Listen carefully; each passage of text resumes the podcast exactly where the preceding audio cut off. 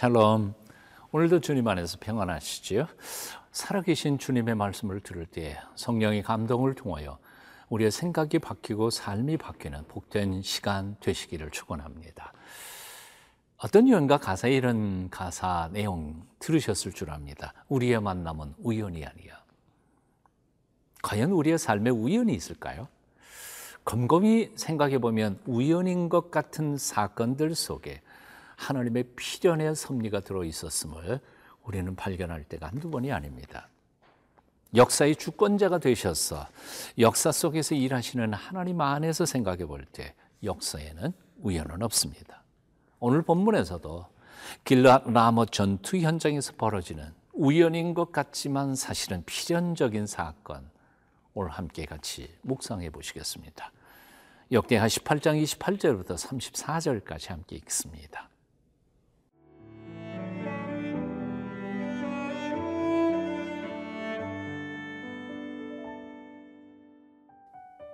역대하 18장 28절에서 34절 말씀입니다. 이스라엘 왕과 유다 왕 여호사밧이 길랏 라못으로 올라가니라. 이스라엘 왕이 여호사밧에게 이르되 나는 변장하고 전쟁터로 들어가려 하노니 당신은 왕복을 입으소서 하고 이스라엘 왕이 변장하고 둘이 전쟁터로 들어가니라.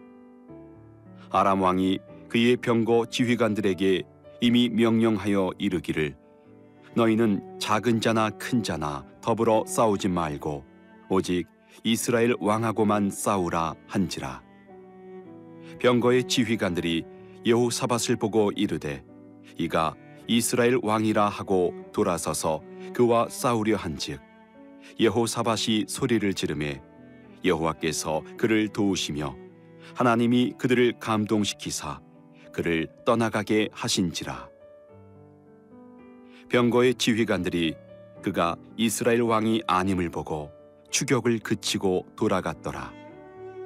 한 사람이 무심코 활을 당겨 이스라엘 왕의 갑옷 솔기를 쏜지라.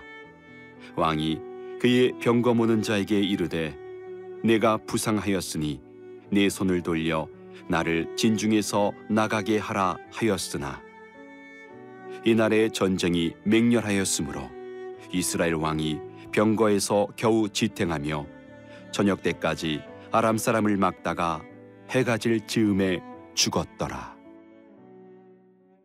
북왕국 아합과 정략 결혼을 맺은 여호사밧 하나님의 뜻이 아닌 것 같은 어, 그 전쟁에 말려들게 됩니다.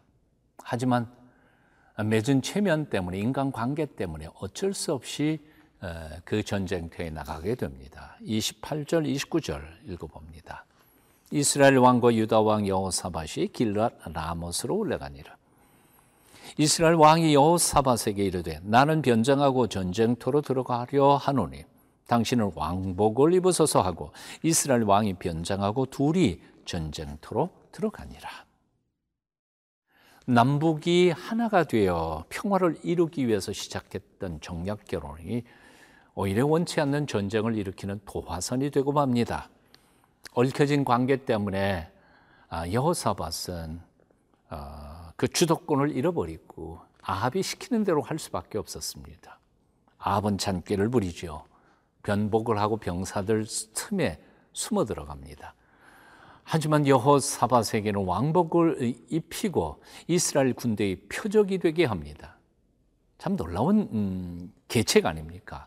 그리고 얼마나 간교한 계책입니까? 이 아합의 잔꾀에 말려든 여호사밧은 표적이 되어 죽음의 사지로 들어가게 된 것입니다. 사랑하는 여러분, 아무리 명분이 중요한 것 같고 또 하나님의 뜻일 것 같은 것이라 할지라도 철저하게 우리는 조그만 악이라도 용납해서는 안 될 것이라고 생각합니다. 이솝의 우하에, 우하에 나오는 이야기죠. 사막을 여행하던 나그네가 아, 영하로 내려가는 추운 밤중에 텐트를 쳐놓고는 잠을 자고 있습니다. 그런데 천막으로 기어드는 낙타의 머리를 뿌리치지 못합니다. 주인님, 제발 저 머리만이라도 어, 천막에 들어갈 수 있게 허락해 주십시오. 밖은 너무너무 춥습니다. 그래서 허락합니다. 그런데 조금 자다가 보니까 앞에 있는 두 다리마저 들어왔습니다. 너무 추워서 못 견디겠습니다. 조금만 더 들어가게 해 주십시오. 또 허락했습니다. 한참 자다가 보니까 너무 추웠습니다. 보니까 낙타가 주인을 쫓아내버리고 혼자서 천막에 살고 주인은 밖에서 자고 있었던 것이지요. 죄는 바로 이런 작은 것 같은 전략으로 우리를 아예 인생을 말아 먹는 것이죠. 사도 바울은 이렇게 표현했습니다. 악은 어떤 모양이라도 버리라. 테살로니가 전서 5장 22절입니다. 결코 원하지 않았던 전쟁터에 표적이 되어 가야만 했던 여사밧 왕을 깊이 묵상하십시오. 한 가지 판단 잘못으로 해서 어리석은 현장으로 끌려가게 된 여호사밧을 묵상하며 악은 모양이라도 버리십시오. 그리고 아무리 좋은 어, 설명 그리고 유혹이 다가온다 할지라도 단번에 거절하는 용기와 담력 가지실 수 있기를 바랍니다. 하나님은 어, 그런 여호사밧을 불쌍히 여겨 주시고 전쟁도 한복판에서도 표적이 되었던 여호사밧을 눈동자와 같이 지켜주신 것을 봅니다. 30절, 31절 읽습니다. 아람 왕이 그의 병거 지휘관들에게 이미 명령하여 이르기를 너희는 작은 자나 큰 자나 더불어 싸우지 말고 오직 이스라엘 왕하고만 싸우라 한지라 병거의 지휘관들이 여호사밧을 보고 이르되 이가 이스라엘 왕이라 하고 돌아서서 그와 싸우려 한즉 여호사밧이 소리를 지르매 여호와께서 그를 도우시며 하나님이 그들을 감동시키사 그들을 떠나가게 하신지라 여호사밧의 울부짖음에 하나님이 그를 도우셨다고 기록합니다. 그렇습니다. 잘못은 여호사밧이 했지만 그가 부르짖고 하나님의 도우심을 구할 때 표적에서부터 벗어나서 이스라엘 왕이 아닌 것을 그들이 알게 하고 떠나가게 되었단 말입니다. 하나님, 우리를 보호하시는 하나님, 어떠한 사지 속에서도 우리를 지켜주시는 하나님이십니다.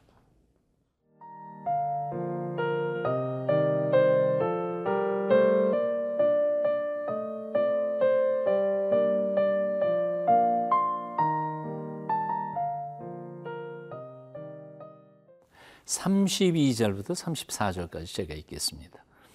병거의 지휘관들이 그가 이스라엘 왕이 아님을 보고 추격을 그치고 돌아갔더라. 한 사람이 무심코 활을 달겨 이스라엘 왕의 갑옷 솔기를 손지라 왕이 그의 병거 모는 자에게 이르되 내가 부상하였으니 네 손을 돌려 나를 진중에서 나가게 하라 하였으나 이날의 전쟁이 맹렬하였으므로 이스라엘 왕이 병거에서 겨우 지탱하며 저녁 때까지 아람 사람을 막다가 해가 질 즈음에 죽었더라. 여사밧을 추격하던 이스라엘 군대들은 그가 이스라엘 왕이 아님을 추격을 중지합니다. 그리고는 돌아갑니다. 그리고 변장했던 이스라엘 왕 아합은 사람들, 군중들 속에 숨어 있기 때문에 눈에 띄지 않았습니다. 그런데 놀랍게도 무심코 어떤 사람이 화살을 쏘았는데 그 날아다니는 그 화살로 인하여 아합 왕의 갑옷의 솔기 사이로 들어가서 정통으로 쏘아 맞춰 치명상을 입힙니다.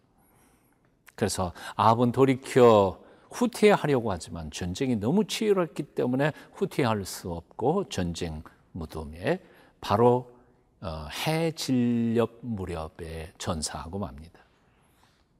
왕복을 입은 이스라엘 군대들의 표적이 되었던 여호사밧은 살아났고 변벽하고 병사들 속에서 숨었던 아합은 화살에 맞고 죽습니다. 이것이 과연 우연일까요? 아니요, 이것은 아합의 그동안 어, 지었던 범죄, 우상 숭배와 하나님께 대한 그의 거역의 필연적인 심판이었다고 생각이 듭니다. 아내 이세벨의 충동질에 참 하나님을 버리고 하나님의 백성으로서 살아가야 할 삶을 내 던지고 살았던 아합 왕에 대한 하나님의 어, 영락없는 필연적 심판의 행위였다는 것이죠. 다시 말씀드립니다. 하나님 안에서는 우연은 없습니다. 하나님의 필연만 존재할 뿐입니다. 그러므로 조심해야 합니다. 정직하게 살아가십시다. 하나님 앞에 바로 서십시다. 주님의 음성을 듣기를 갈망하며 그 말씀 앞에 순종하십시다. 히브리서의 말씀을 들으십시오. 오늘날 너희가 그의 음성을 듣거든 노하심을 격동할 때와 같이 너희 마음을 강팍해 하지 말라. 오늘도 들려주시는 주님의 음성 겸손하게 듣고 그 말씀대로 지켜 행함으로 하나님을 기쁘시게 해드리는 삶이 되시기를 축원합니다. 기도하겠습니다. 오늘도 살아계셔서 당신의 백성의 백사만사를 지키시고 돌보시는 하나님을 찬송합니다. 매 순간 주님의 인도하시는 음성에 민감하게 응답하는 깨어있는 영성의 사람들이 되도록 우리를 도와주시옵소서. 예수님 이름으로 기도합니다. 아멘.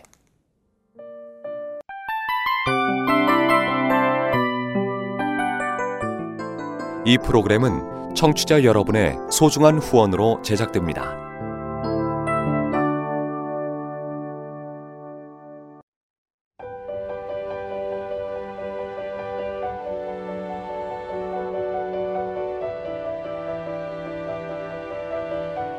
세상에는 수많은 교회들이 있지만 더 깊이 있는 말씀 강해를 찾기 위해 크기로만 교회를 선정하지 않습니다. 보다 좋은 영적 콘텐츠를 더 많이 나누기 위해 방송비를 받지 않습니다. 1년 365일 복음만 전하고 싶어서 우리는 광고를 하지 않습니다. 온누리의 복음을 땅끝까지 CGN TV와 함께 땅끝 선교사가 되주세요.